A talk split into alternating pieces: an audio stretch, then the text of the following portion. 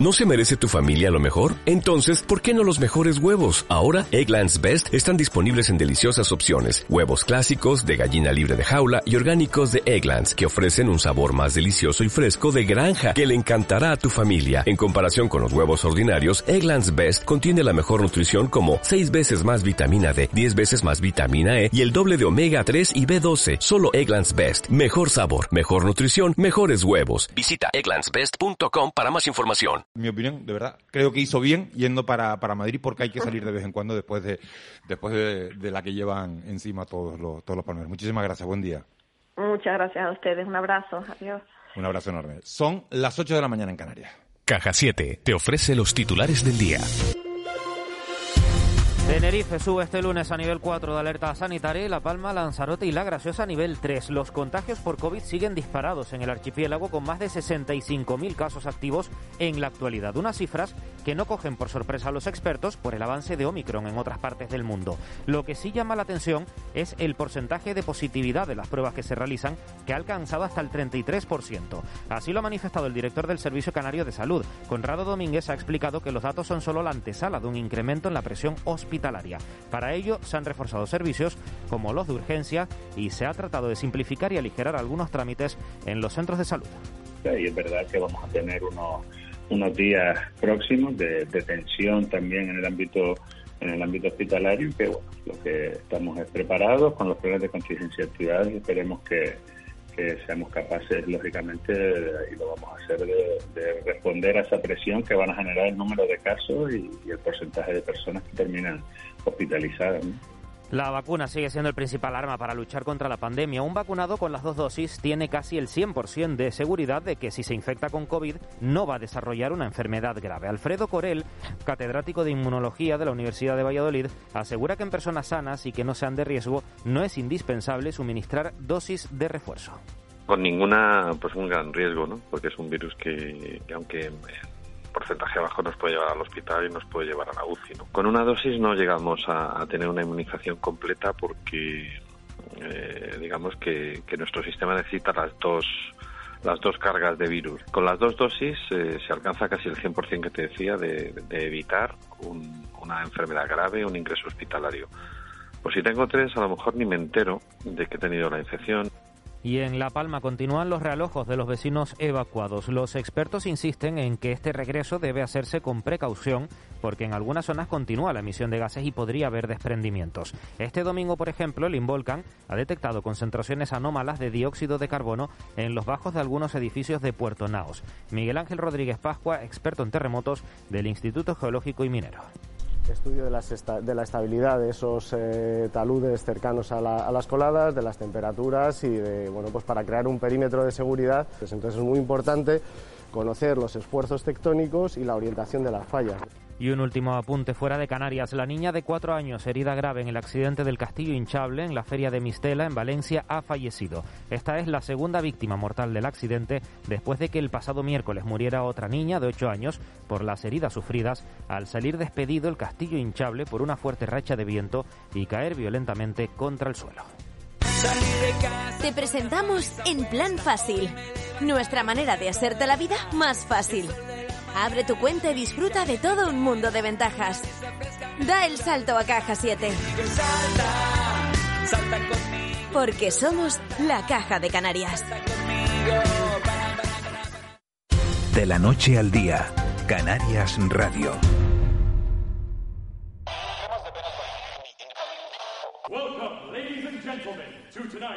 Revive un directo de radio de mil novecientos cuarenta con la ópera The Old Maid and the Thief.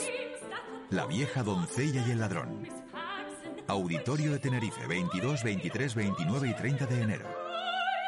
Entradas desde veinte euros, cinco euros para menores de treinta años. Ópera de Tenerife. En Cristalam tenemos la solución definitiva para el exceso de calor en edificaciones. Nuestras láminas de control solar tres eme para cristal, con una reducción térmica de más de un ochenta por ciento y libres de mantenimiento, son eficiencia energética en estado puro, sin obras, sin cambiar los vidrios. En exclusiva en Canarias, solo en Cristalam. Visítanos en cristalam punto com. Descubre la nueva creación del chef Dani García. Un sabor que se podría describir como muy... Mmm, exquisito. Descubre la nueva Signature Collection by McDonald's Bearnesa. Con carne cien por ciento vacuno español, bacon, queso gouda, lechuga batavia, champiñones y salsa bearnesa con especias de chimichurri. Pídela ya en tu McDonald's de Canarias. Welcome, ladies and gentlemen, to tonight's... Revive un directo de radio de mil novecientos cuarenta con la ópera The Old Maid and the Thief, La vieja doncella y el ladrón. Auditorio de Tenerife, veintidós, veintitrés, veintinueve y treinta de enero. Entradas desde veinte euros, cinco euros para menores de treinta años. Ópera de Tenerife. En Cristalam tenemos la solución definitiva para el exceso de calor en edificaciones. Nuestras láminas de control solar tres eme para cristal con una reducción térmica de más de un ochenta por ciento y libres de mantenimiento son eficiencia energética en estado puro, sin obras, sin cambiar los vidrios. En exclusiva en Canarias, solo en Cristalam. Visítanos en cristalam punto com. De la noche al día, Canarias Radio. El desayuno.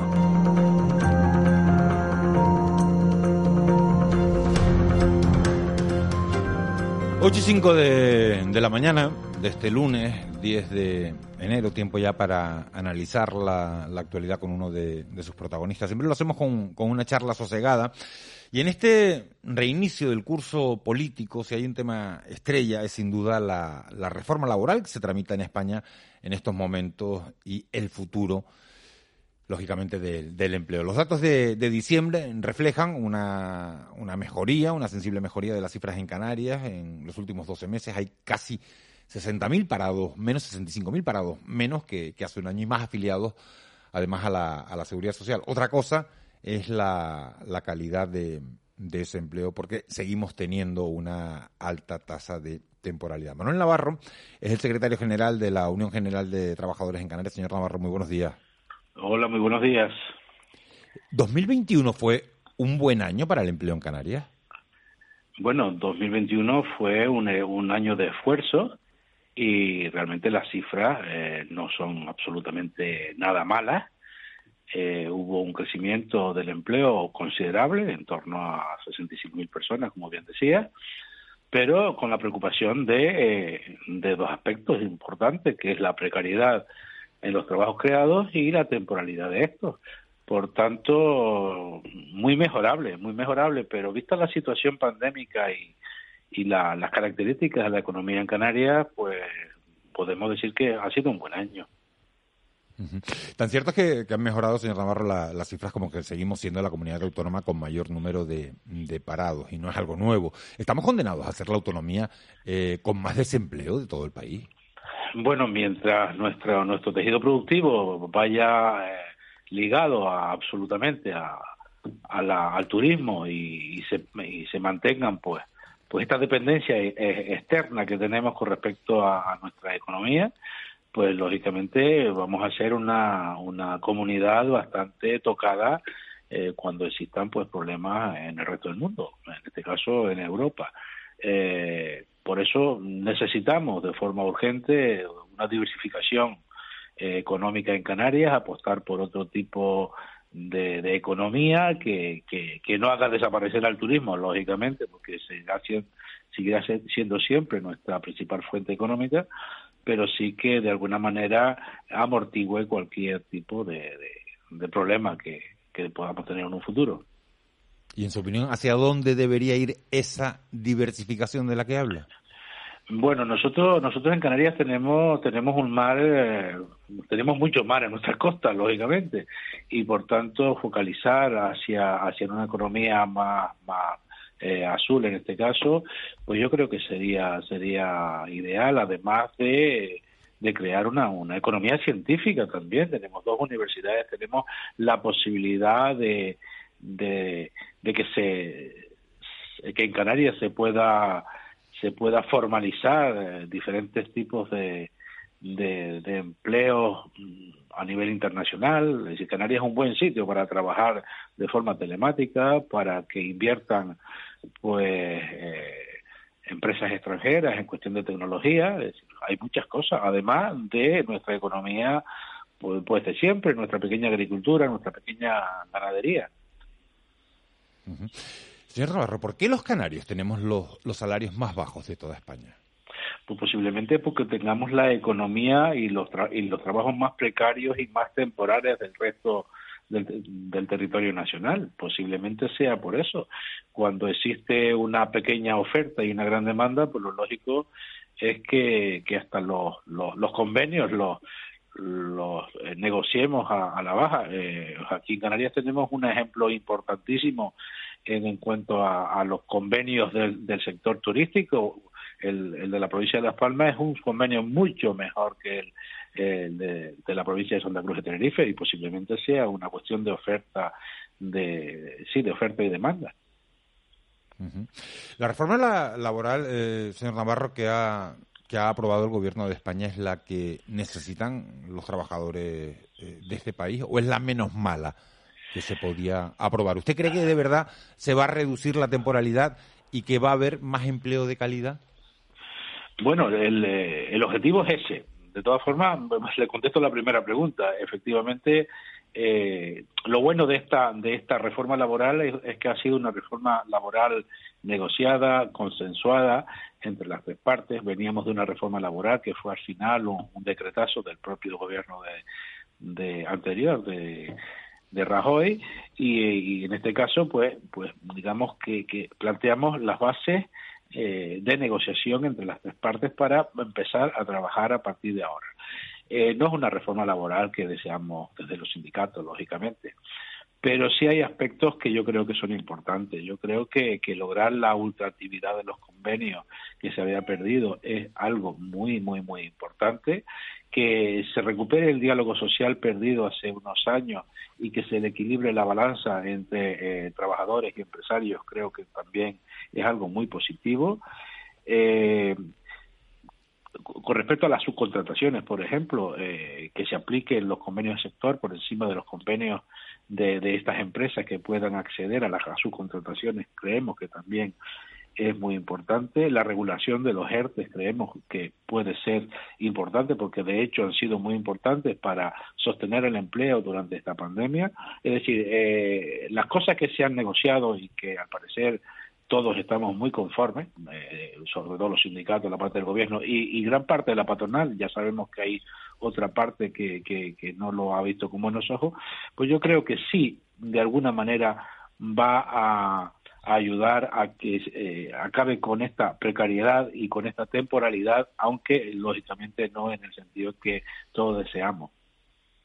Y saldrá adelante, lo digo porque el Gobierno de España se ha marcado hasta la primera semana de, de febrero como plazo para, para lograr los apoyos suficientes para sacarla adelante en el Congreso. Bueno, ahí quiero hacerme un poco más político. Eh, ahora es el momento en que la ciudadanía tiene que darse cuenta eh, qué políticos eh, gobiernan a favor de los ciudadanos y qué políticos gobiernan en contra de los ciudadanos. Eh, la reforma laboral está consensuada, lo deseable es que pase el trámite parlamentario sin modificaciones, eh, e incluso desde los sindicatos que queremos otras modificaciones que, que seguiremos eh, pues abogando por, por, por, por volver a negociar aspectos como eh, los despidos, por ejemplo. Eh, queremos que, eh, que ahora pues que se apruebe así. Eh, vamos a ver la madurez eh, democrática que, que, que, va, que puedan tener algunos partidos políticos a la hora de apoyar esta reforma, esta reforma que echa a tres bandas. Por tanto, sería un problema grande, sería una desilusión muy grande que no pasara el, el, el marco parlamentario de forma positiva. Sobre esto, eh, señor Navarro, buenos días. Escribí ayer buenos el periodista días. Joaquín Estefanía y, y él se, se preguntaba, bueno, si, si se está pidiendo al Parlamento que apruebe algo que se ha eh, acordado fuera del Parlamento, ¿cuál es el, par- el papel del Parlamento? ¿No? Bueno, eh, todos somos representantes eh, públicos en este sentido y todos eh, y todos representamos a la ciudadanía. Por una parte, ya el gobierno creemos que es una representación de la ciudadanía, los sindicatos somos una representación legal de los trabajadores y eh, la C O E y, todas las, y todos los empresarios pues son representantes de, de esos empresarios. Eh, el juego político es muy grande. Eh, no solo existe en el arco parlamentario, la democracia va un poco más allá de, del arco parlamentario. ¿Es real, es real que, que este acuerdo conserva el noventa y cinco por ciento de, de la reforma de Rajoy, como sostiene? Pues, sí. Pues no, no sabría, no sabría decirle exactamente el porcentaje. Es eh, posible, sí. Eh, lógicamente se, siguen aspectos eh, de la reforma de, de Rajoy, como ya dije anteriormente sobre sobre los despidos, por ejemplo. Pero eh, nosotros lo positivo es que esta reforma, a pesar de tener aspectos eh, de la reforma de Rajoy, ha sido una reforma consensuada, una reforma eh, que ha negociado gobierno, patronal y sindicatos, cosa que no ocurrió en el anterior, con la anterior reforma. Eh, a veces eh, el cristal con que se miren las cosas también les da más o menos eh, legitimidad. Yo creo que esto es una reforma más legítima que la anterior. Eh, señor Navarro, buenos días. Explíquenos, buenos días. Eh, explíquenos una cosa, si, si puede ser, si, si, si con, digamos, con, con la nueva legislación laboral los convenios sectoriales están por encima, tienen primacía sobre los convenios de empresa, ¿para qué hacer convenios de empresa? Nadie hará convenios de empresa porque el de su sector siempre va a estar por encima, ¿no? Bueno, hay, hay dos tipos de, de, de convenios de empresa, hay que decirlo. Vale, los que mejoran las condiciones laborales de los, de, de los convenios del sector, y la que los empeora. Muchísimas veces, eh, y lo digo desde el punto de vista sindical, eh, pues hay compra de la representación de los trabajadores para poder eh, negociar convenios a la baja. Y eso es lo que no queremos en este sentido. Eh, cualquier persona que se vea que había vulnerado sus derechos laborales con respecto a un convenio de empresa puede exigir el convenio del sector. Ha dicho que hay compra. Sí, sí, claro. Vamos. ¿Compra qué hace? El sindicalismo amarillo ha existido siempre. Ya. Y esto ahora, con, con, con esta nueva noticia, queda, queda digamos, este, este riesgo queda conjurado, según su criterio. Hombre, según mi criterio, sí. Si, si por ley se antepone el, el, el convenio del sector sobre el convenio de empresa, siempre y cuando el convenio de empresa vaya, baje las condiciones laborales de, de los trabajadores, eh, siempre se podrá optar por, digamos, por el convenio que más garantice de condiciones laborales decentes para los trabajadores. Eh, tengo una pregunta sobre el sobre un poco el, el mercado laboral canario, ¿no? Eh, usted acaba de decir que bueno, que mientras tengamos una economía basada en el turismo, pues no podremos salir un poco de esta situación de precariedad, ¿no? Lo que ocurre es que el turismo es la única actividad en la que somos realmente competitivos a nivel mundial. ¿No sería más inteligente desarrollar nuevas actividades a partir del turismo, utilizando el turismo como factor de innovación también, y no solamente a pensar ver. que vamos a ser ingenieros de telecomunicaciones pasado mañana, porque eso no va a pasar? Sí, sí, no, no, lógicamente, vamos a ver si igual se me entendió mal. Nosotros nosotros tenemos clarísimo que el turismo es la principal fuente económica de Canarias y, lógicamente, tenemos que mejorarlo. Eh, el turismo realmente no crea precariedad en el, tra en el trabajo. Eh, somos precarios porque eh, solo dependemos del turismo, pero no es que el turismo cree, cree necesariamente eh, trabajo, trabajo precario.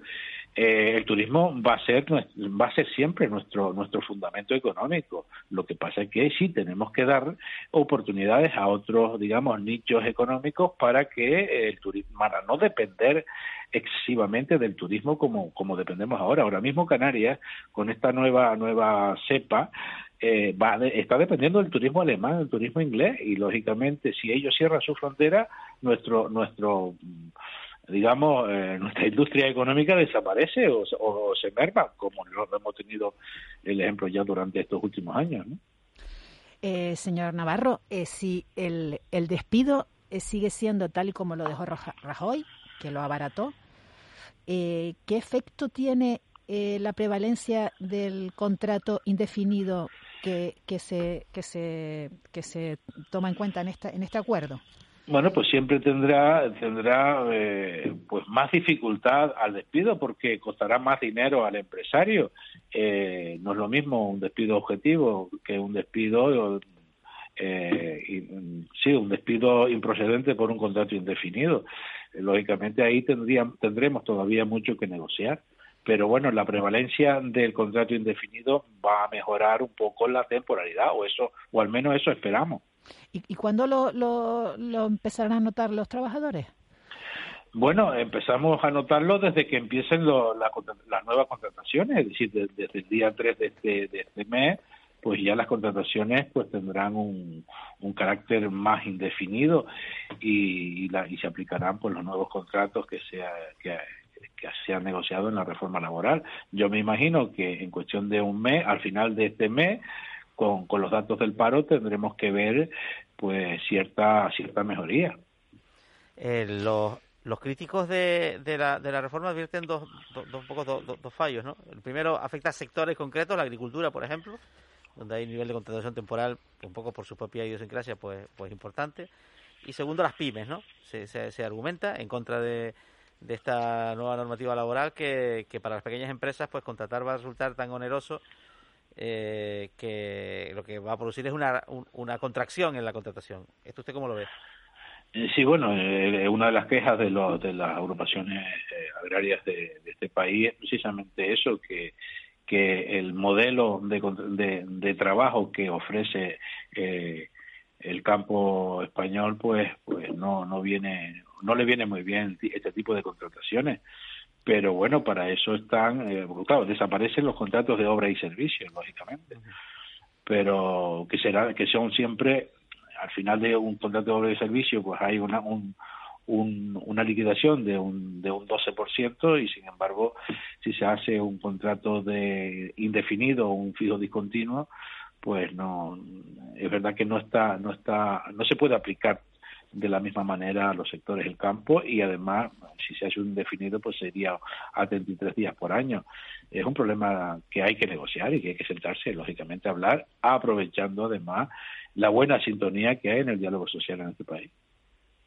Señor Navarro, ¿le preocupa la cantidad de bajas que se están produciendo por, por COVID en, en este archipiélago? ¿Y qué mensaje eh, eh, le mandamos a, a los trabajadores desde las organizaciones sindicales? Sí, la verdad que, que preocupa muchísimo. De hecho, hoy empieza de nuevo el colegio y, y una de las, de las eh, grandes consultas que tenemos es qué hacemos, ¿no?, a la hora de llegar a, al centro, cómo... cómo Eh, presentamos esta baja, porque hay, hay muchísimos, muchísimos contagios durante esta, este este tiempo de vacaciones, ¿no?, de Navidad. Eh, pues al final poco, muy poco hay que decir. Es decir, nosotros seguimos apostando porque la gente se proteja, porque haya responsabilidad individual. Eh, ahora mismo desde U G T sí hemos solicitado a la, a la, a la Administración Educativa que, eh, que no espere a a cubrir las plazas eh, de estas bajas, y que lo haga de forma inmediata, si es posible en el mismo día en que se comunique la baja del profesorado. Es un problema que tenemos, pero es un problema que tenemos en todos los sectores. Uh-huh.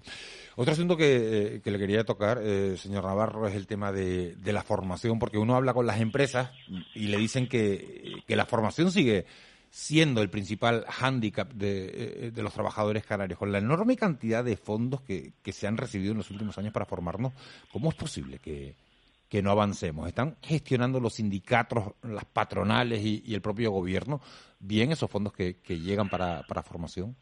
Bueno, yo yo entiendo que sí, yo entiendo que sí, y que posiblemente esos fondos no, no sean los lo más adecuados. Eh, en Canarias tenemos un ejemplo claro en lo que es la... La, las fundaciones, las dos fundaciones provinciales de fundaciones laborales de la construcción, por ejemplo, ¿no? Eh, donde donde precisamente están patronales y sindicatos, es decir, ahí eh, lo hacemos conjuntamente. Eh, se forma y, y, y somos incapaces de cubrir el, el, el, el mercado laboral que tenemos. Ahora mismo en Canarias pues hay déficit de, de, de especialistas en la construcción, por ejemplo. Eh, posiblemente no sea tanto el dinero que llega, Y, y es posible también que tengamos que reformular las necesidades eh, del mercado laboral en Canarias, o la formación a las necesidades del mercado laboral de Canarias. Eh, es posible que a veces estemos también formando en cosas innecesarias. Eh, yo creo que, que, que ahora mismo es importantísimo hacer un análisis de las necesidades del mercado que hay en Canarias, no solo ya la parte turística, sino eh, otros posibles nichos de, de empleo, y empezar a formar gente en este sentido.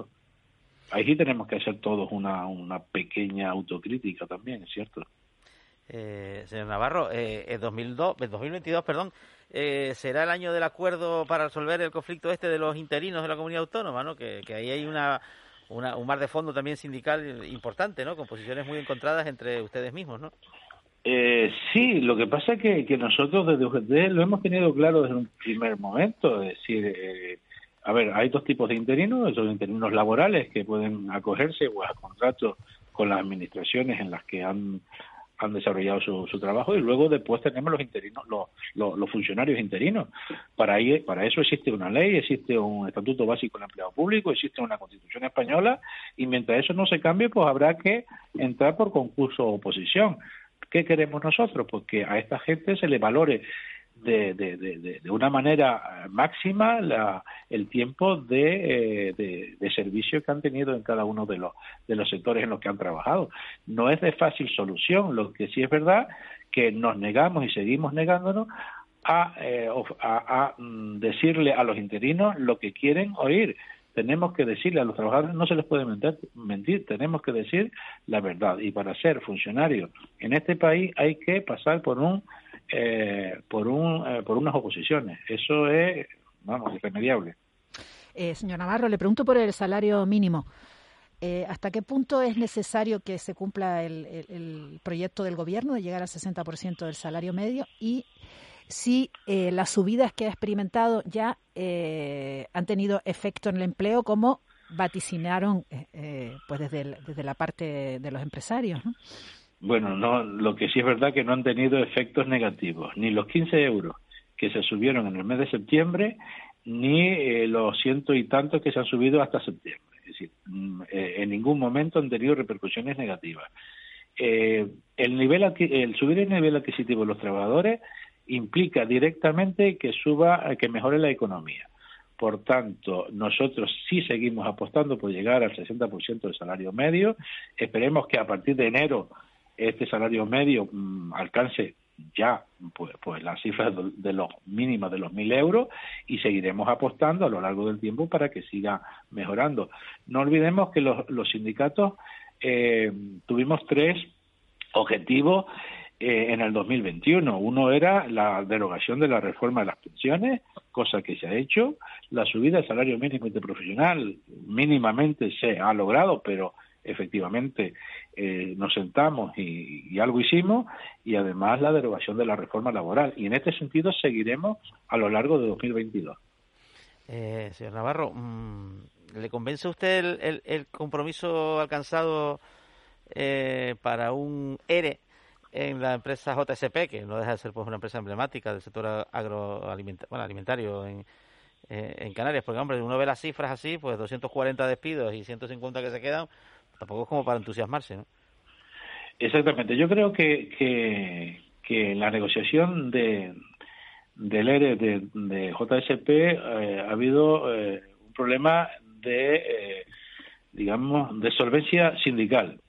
Eso, eh, primero porque los dos sindicatos más representativos, de o los únicos dos sindicatos representativos de J S P, eh, pues no se pusieron de acuerdo. Sí, que son ustedes eh, y Comisiones Obreras.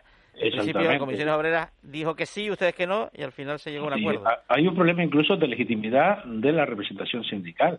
Eh, Comisiones Obreras eh, creo que solo tenía eh, representación en la isla de la, en la, en la Gran Canaria, con cuatro delegados. Sin embargo, pues gente de comisiones de U G T que se pasó a Comisiones Obreras, lógicamente por afiliación, pero en ningún momento en lo que es la representatividad eh, de, del sindicato, pues hizo, pues no sé, posiblemente una estrategia eh, sin, sin, sin muchas razones aparentes o sin mucha lógica, hizo que el primer contacto que se tuvo Eh, para firmar el E R T E, pues, el E R E, perdón, eh, no se no se hiciera, y tuvieran que retomar después porque los propios trabajadores se le echaron encima.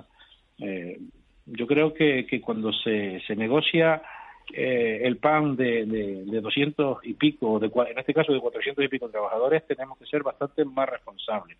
Dicho esto, eh, J S P ha sido una empresa líder en Canarias, pero muy mal administrada. Por lo tanto, ha llegado a la situación a la que ha llegado.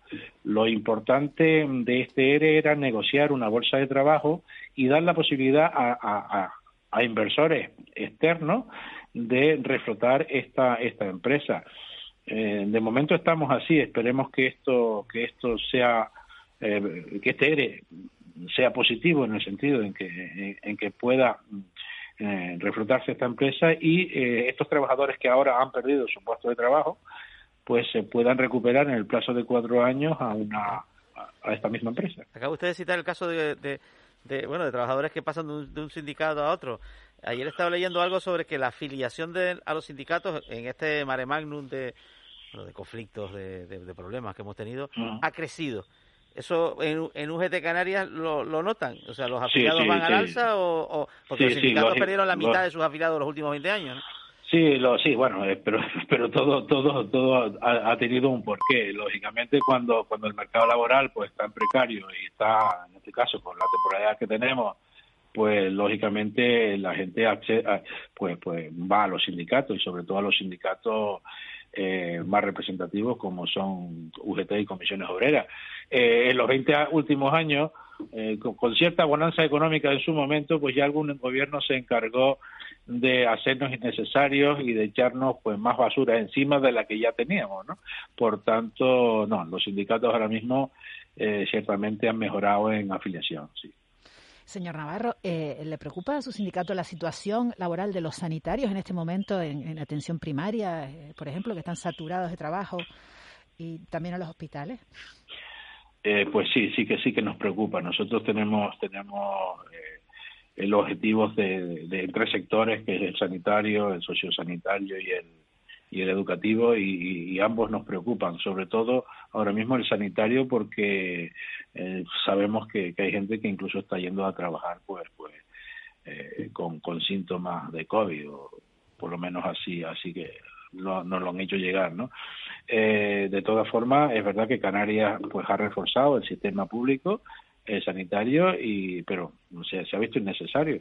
Ahora mismo, eh, con, con la, la subida de esta sexta ola, lógicamente eh, todos los medios que se puedan eh, invertir en sanidad son pocos. ¿Y, ¿Y por qué van a trabajar con síntomas? Bueno, pues pues al final es porque posiblemente, no sé si con síntomas o con, o con test positivo, o si, o si de, de hecho se hacen o no se hacen esos P C R, ¿no? Pero lo que está claro es que hay un, un déficit de... déficit de, de personal y, y sí, me ha llegado algo de que, pues mira, independientemente de cómo estás, tienes que venir a trabajar porque no hay nadie, ¿no? Me imagino que cumplieron bueno, la... las medidas las medidas eh, sanitarias de control necesarias, ¿no? Estamos iniciando el año, señor Navarro, para terminar, eh, bueno, un mensaje eh, desde la Secretaría General de la, de la U G T. ¿En qué van a centrar ustedes el, el tiro este año? ¿En esa reforma laboral que está por aprobarse? Eh, ¿En algo más? Nosotros en Canarias, además, bueno, nosotros a nivel nacional vamos a, a seguir insistiendo en modificar aspectos de la reforma laboral. Entre otras cosas, nos vamos a centrar en la calidad en el trabajo, eh, a luchar contra la precariedad laboral y sobre todo en, eh, en la... Eh, en el porcentaje en lo, en, de los despidos, ¿no? Sobre todo en los despidos improcedentes. Eso por una parte. Y en Canarias nos vamos a centrar sobre todo en aspectos de formación, en controlar y en eh, todos los contratos de formación que se hagan en, en, este, en Canarias, además de, de implicarnos muy directamente en los planes de formación y empleo de la Isla de La Palma. Manuel Navarro, secretario general de, de U G T en Canarias, gracias por haber compartido este este desayuno, este primer desayuno de la vuelta a la normalidad después de la de, de la fiesta eh, de Navidad, por habernos hecho esa radiografía de cómo está la situación de, del empleo y cuáles son la, las expectativas de, de U G T para este dos mil veintidós. Muchas gracias, un abrazo muy grande. Un abrazo muy gracias a ustedes. ocho y treinta y tres, unos consejos publicitarios y nos metemos en tiempo de mentidero, en tiempo de tertulia. De la noche al día, Canarias Radio.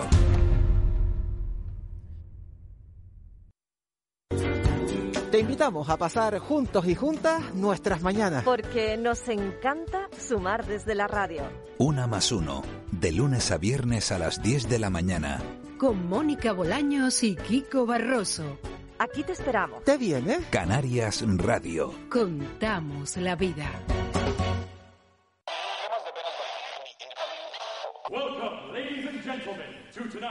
Revive un directo de radio de mil novecientos cuarenta con la ópera The Old Maid and the Thief. La vieja doncella y el ladrón. Auditorio de Tenerife, veintidós, veintitrés, veintinueve y treinta de enero. Entradas desde veinte euros, cinco euros para menores de treinta años. Ópera de Tenerife. En Worten los Reyes nos han traído por ser buenos un veinte por ciento de descuento directo y muchos más en televisión, pequeño y gran electrodoméstico del siete al diez de enero. Envíos gratis en multitud de productos y la mejor financiación del mercado. Consíguelo en nuestras dieciséis tiendas de Canarias y en nuestra web canarias punto worten punto es. Worten.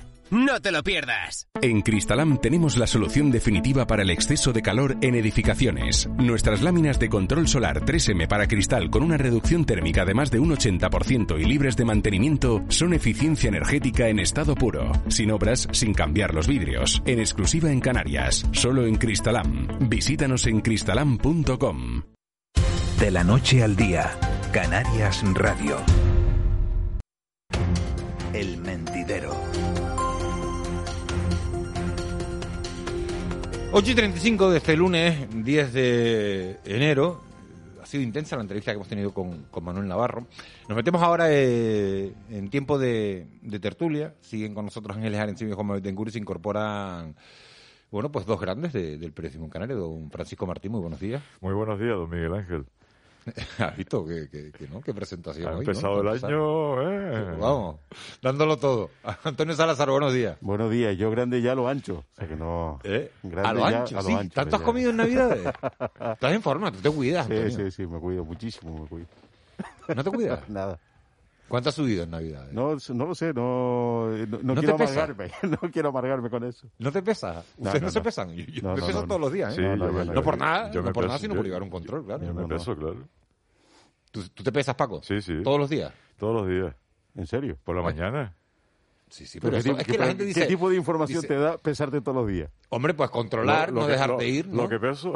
Sí, pero la información... da otro dato. Dice, peso doscientos gramos más que ayer, trescientos cincuenta sí, pero, menos que... Pero, pero, pero menos que mañana. Claro, que pesar, pero, pero, pero, no más claro pesar. Pero tú sabes, pero tú sabes, por ejemplo, tú, te, tú eh, te pesas por la tarde y sabes más o menos en cuánto estás y dices, pues la cena tiene que ser más ligerita porque hoy, hoy no me lo puedo permitir. No, no, yo no, yo no, no hago eso. Ese nivel de detalle sería bueno. No, yo no, yo no hago eso. Yo lo que hago es que me peso.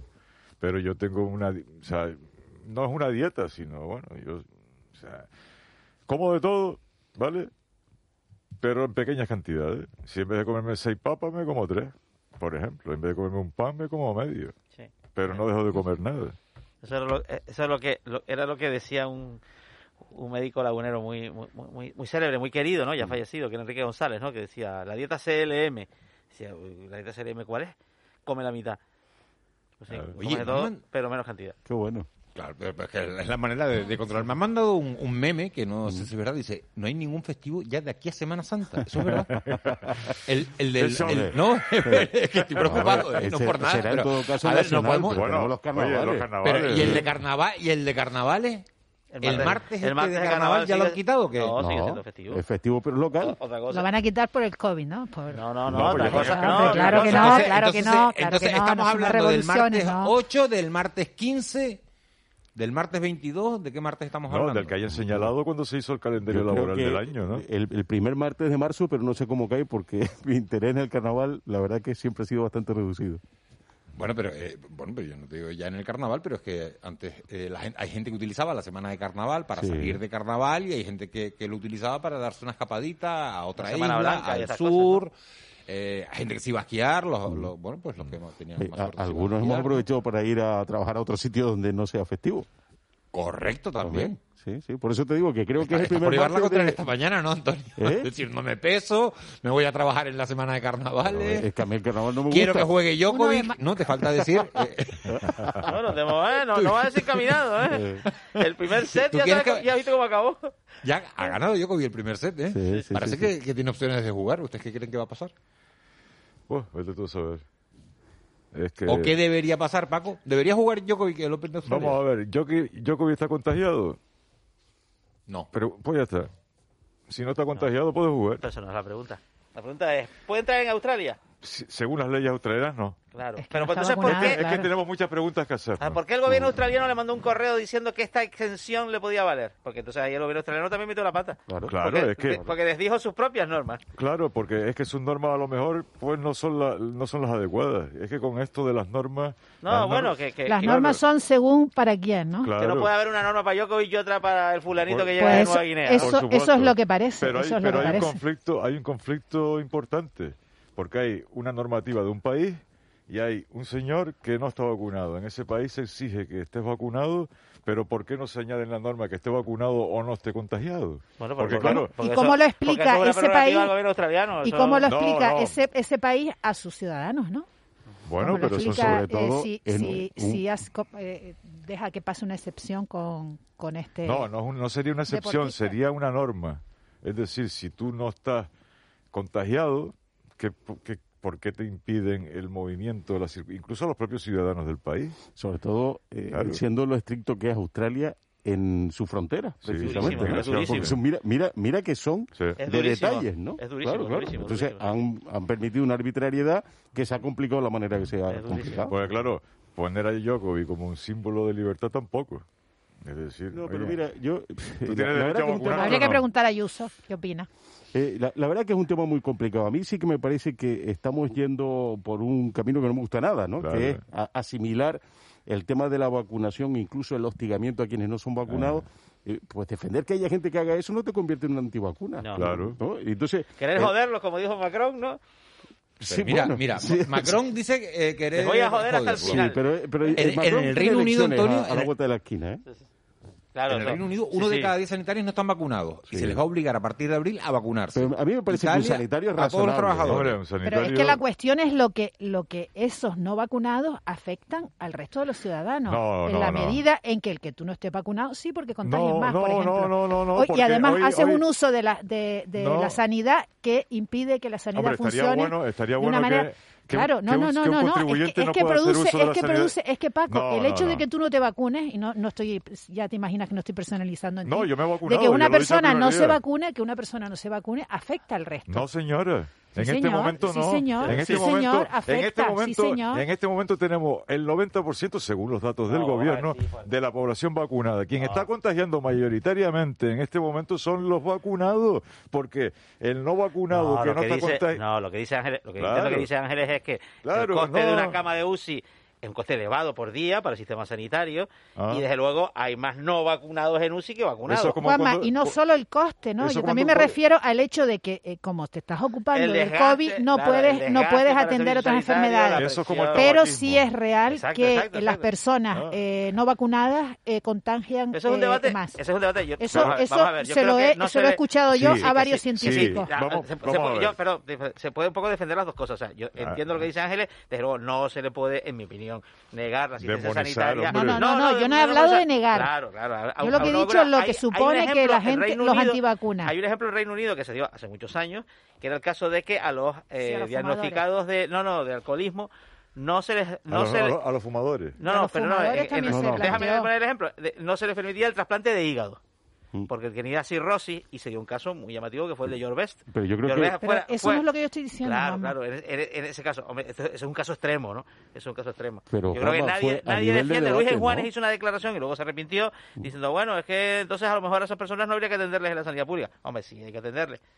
Hombre, la, la lógica es, es perversa porque resulta que el Estado se queda con toda la gestión y los derechos eh, sobre el tema sanitario. Y, y luego al final, que cobrándolo, pretende hacer también un uso arbitrario de, de, de ese de ese derecho, ¿no? El derecho a la sanidad. Pues nadie lo defiende, en el fondo. No, no. Lo, lo que pasa es que creo que incluso recordar en el caso que tú ponías que efectivamente fue tanto primero al, eh, alcoholismo como posteriormente eh, tabaco, tabaco sí. que luego no fueron debates que tuvieron un largo recorrido. En el caso del tabaco, desde luego, no. ¿no? Ah. ¿Te, te acuerdas que se montó un, un gran lío y luego eso no... Hombre, a mí que... me parece que son... debate en cierta medida obligado por las circunstancias porque los costes sanitarios son cada vez mayores. ¿no? Hombre, los y la cuestión sanitarios... de la eh, Paco, la cuestión no, sí. de, de la vacuna, perdóname, la, cuest la cuestión de la vacunación obligatoria que, que, que hace un tiempo nos parecía un bueno una locura. ya se está planteando en varios países. Lo cual no quita que o sea, tenga... Eso no sí, le da más razón, sí. Ángeles. No, no, no, bueno, pero es que a lo mejor es la, la razón de las circunstancias, como tú has comentado, ¿no? Mm. Que las circunstancias son realmente extraordinarias, ¿no?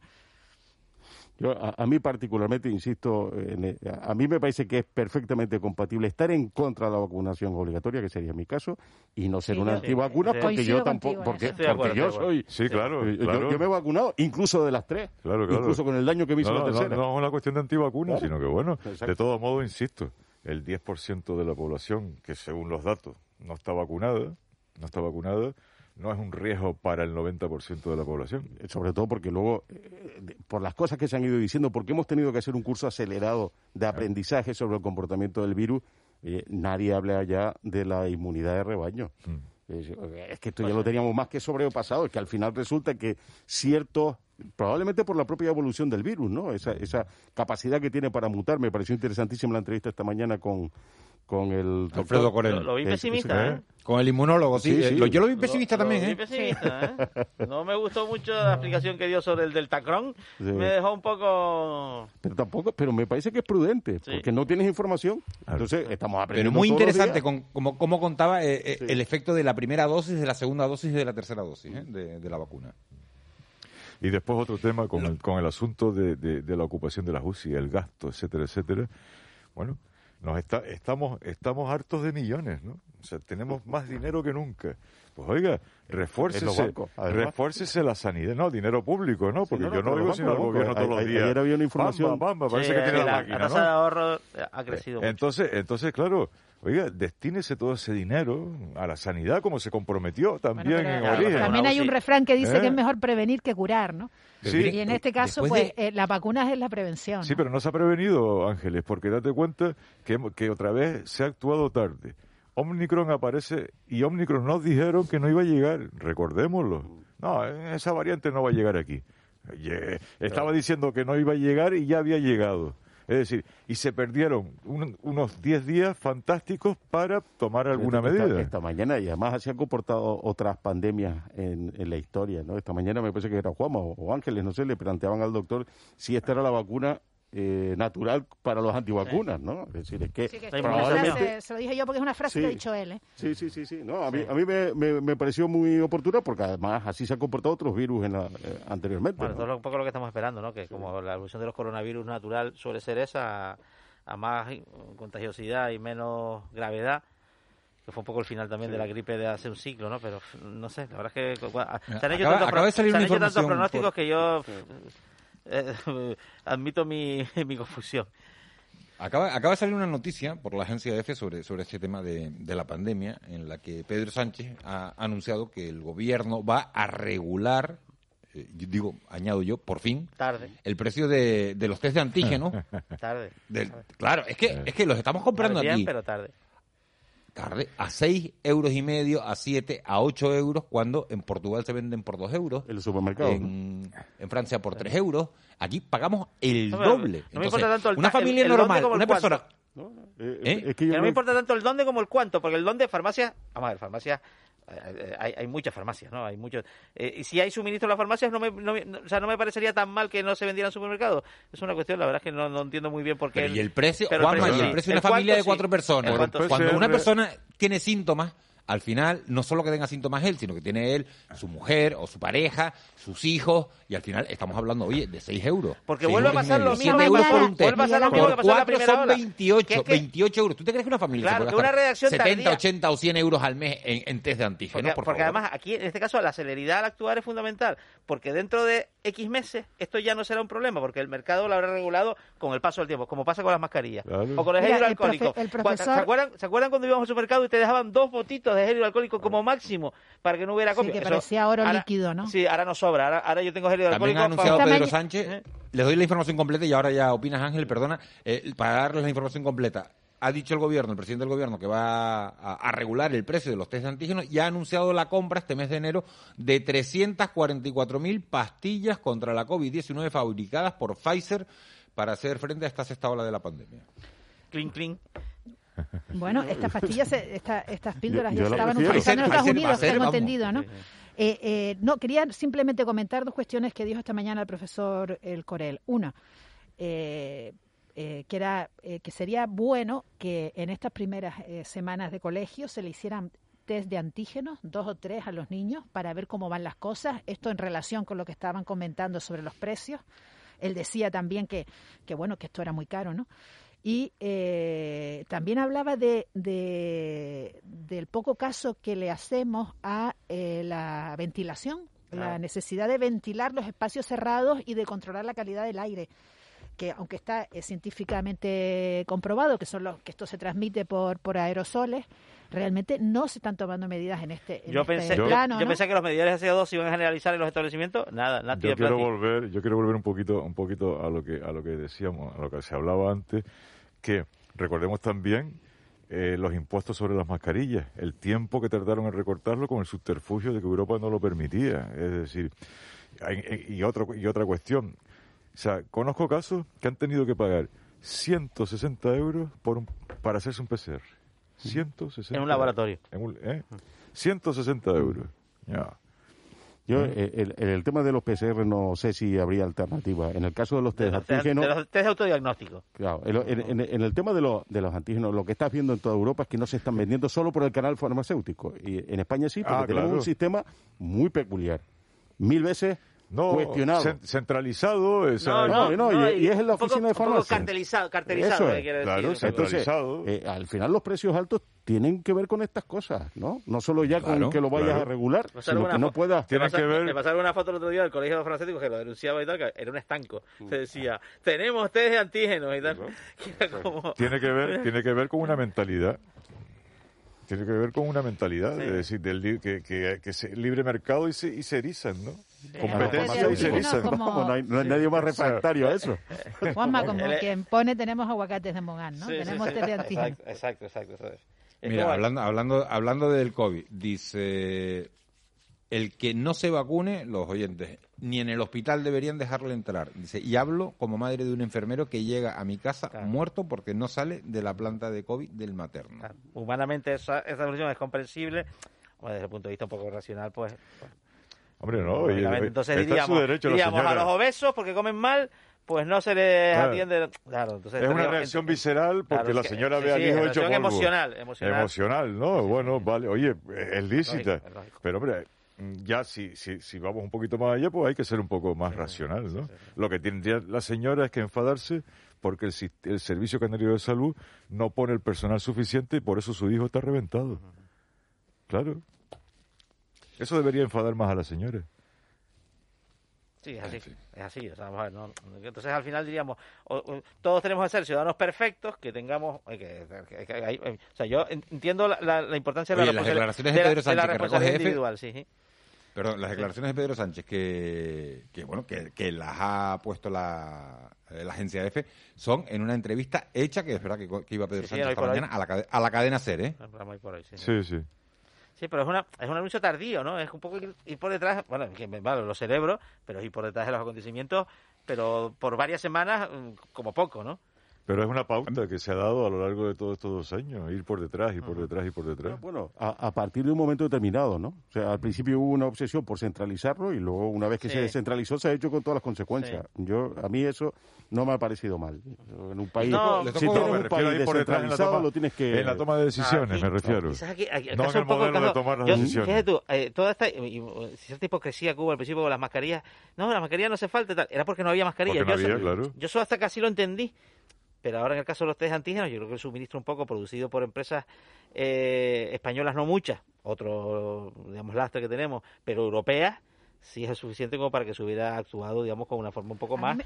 más aprendiendo de, de, de las experiencias del pasado, de los problemas de suministro que hemos vivido en el pasado con otros elementos clave en esta pandemia, ¿no? A mí me llama la atención esta cuestión que estamos comentando, eh, el, el continuo ofrecimiento por parte de los farmacéuticos casi desde el principio de...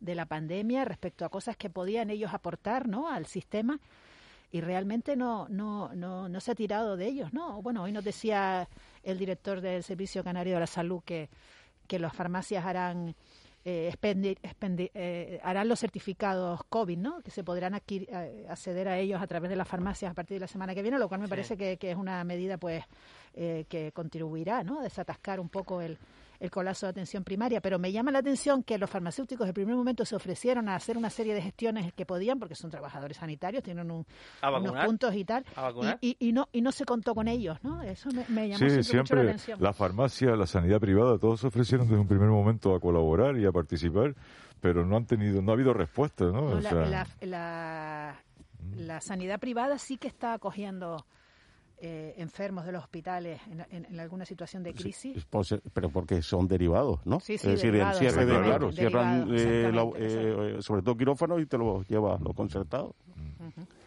Dice, sí. Buenos días. Al final, mi, mi hermano se reincorporó al trabajo hoy enfermo de COVID. Nadie le informó, nadie le llamó, nadie se preocupó. Moraleja, y si no bajas al trabajo, te cascan. O sea, que se reincorporó no sé, porque no le dieron la baja. Entendemos que es eso. Eh, eso me, me ha parecido. No, me ha parecido mira, mira, estaba viendo no, mucho. No, no, no, es, verdad que, es, verdad que, es verdad que te están dando la baja con carácter retroactivo. Es decir, si tú llamas al novecientos, ciento doce, cero sesenta y uno, sí, creo que ese, pero, creo que ese es el, ese, ese, el teléfono. Miguel, tú llamas y dices, soy enfermo de, de COVID, o tengo COVID, o tengo, y entonces, y entonces, o he dado positivo. Y entonces te dice, la persona te pregunta si quieres la baja laboral o si no la quieres. Si la quieres, eh, sanidad, como están los médicos de atención primaria saturados, eh, tramitando bajas, al final te la pueden hacer con carácter retractivo de diez días, porque es verdad que a la gente están tardando no. en llamarla eh, claro. cinco días, siete días, diez días, y tú dices, y en ese tiempo, claro, si has dado positivo, el problema no es cuando das positivo, que sabes que te van a dar la baja sí o sí. Está pasando mucho. Tiene síntomas. Mira, está pasando mucho. Eh, una familia. Si después das que no, ¿quién te, quién te cubre eso? Una familia. Ese es el problema. Una familia. Uno de los miembros familiares con unos síntomas, pues la familia se preocupa y empieza a llamar, empieza a llamar al cero doce en este caso, ¿no? No hay respuesta del cero doce. Esa familia, como es una familia responsable, pues va a un laboratorio porque no puede comprarse un test de antígeno porque no hay. En el laboratorio le cuesta un pastón hacerse el test.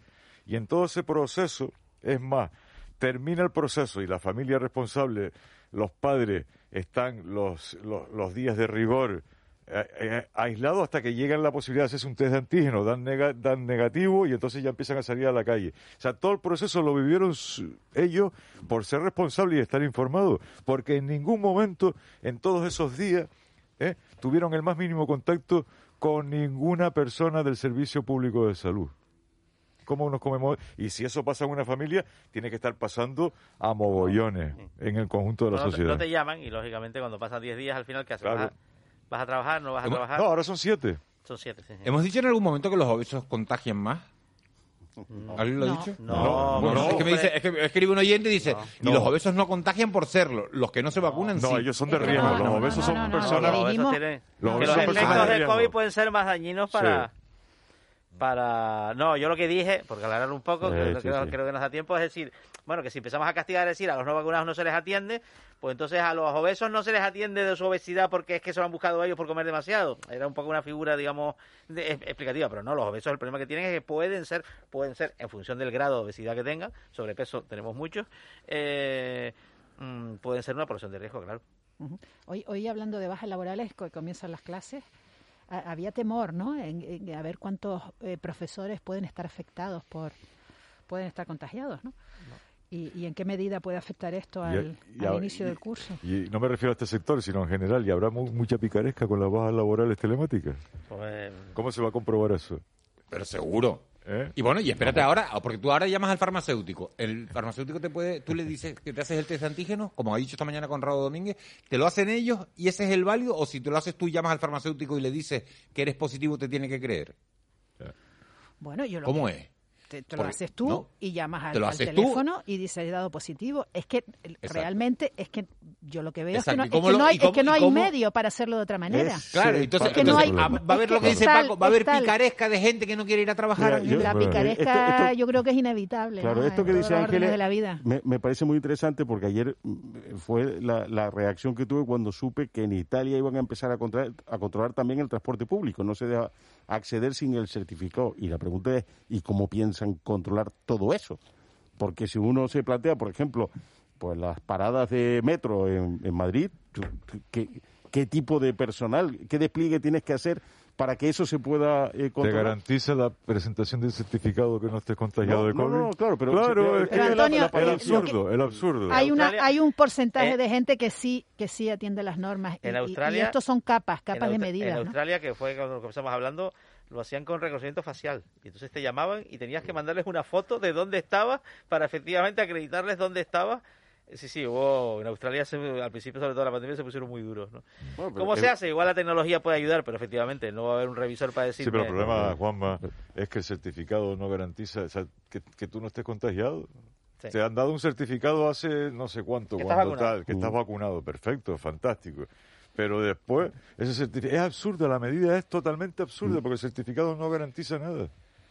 Bueno, eh, vamos recibiendo un montón de mensajes, nos queda un minuto, nos tenemos que ir. Por lo menos lo más importante, me desmienten, por supuesto, que hay festivos antes de antes de Semana Santa. El primero, por lo menos en Tenerife nos escriben, claro, el, dos de febrero. Eh, el dos de febrero, que es el día de, de Candelaria. Eso es. Ah, y por supuesto, claro, festivo eh, también el, el martes, martes de Carnaval, que es el uno de marzo. Bueno, pero claro, eso, pero eso no es el, el martes de Carnaval, no creo que sea en todos los municipios. No, eh, eh, Te digo eh. lo que lo que me escriben, por no, lo menos... No, no, en, es, de carácter, el, no es de carácter no, insular, no, el, no, pero el, el sí, es verdad, pero que luego en la práctica, en la ah, laguna, bueno, sí, en la laguna vale, nadie trabaja. Vale, o sea, no. vale.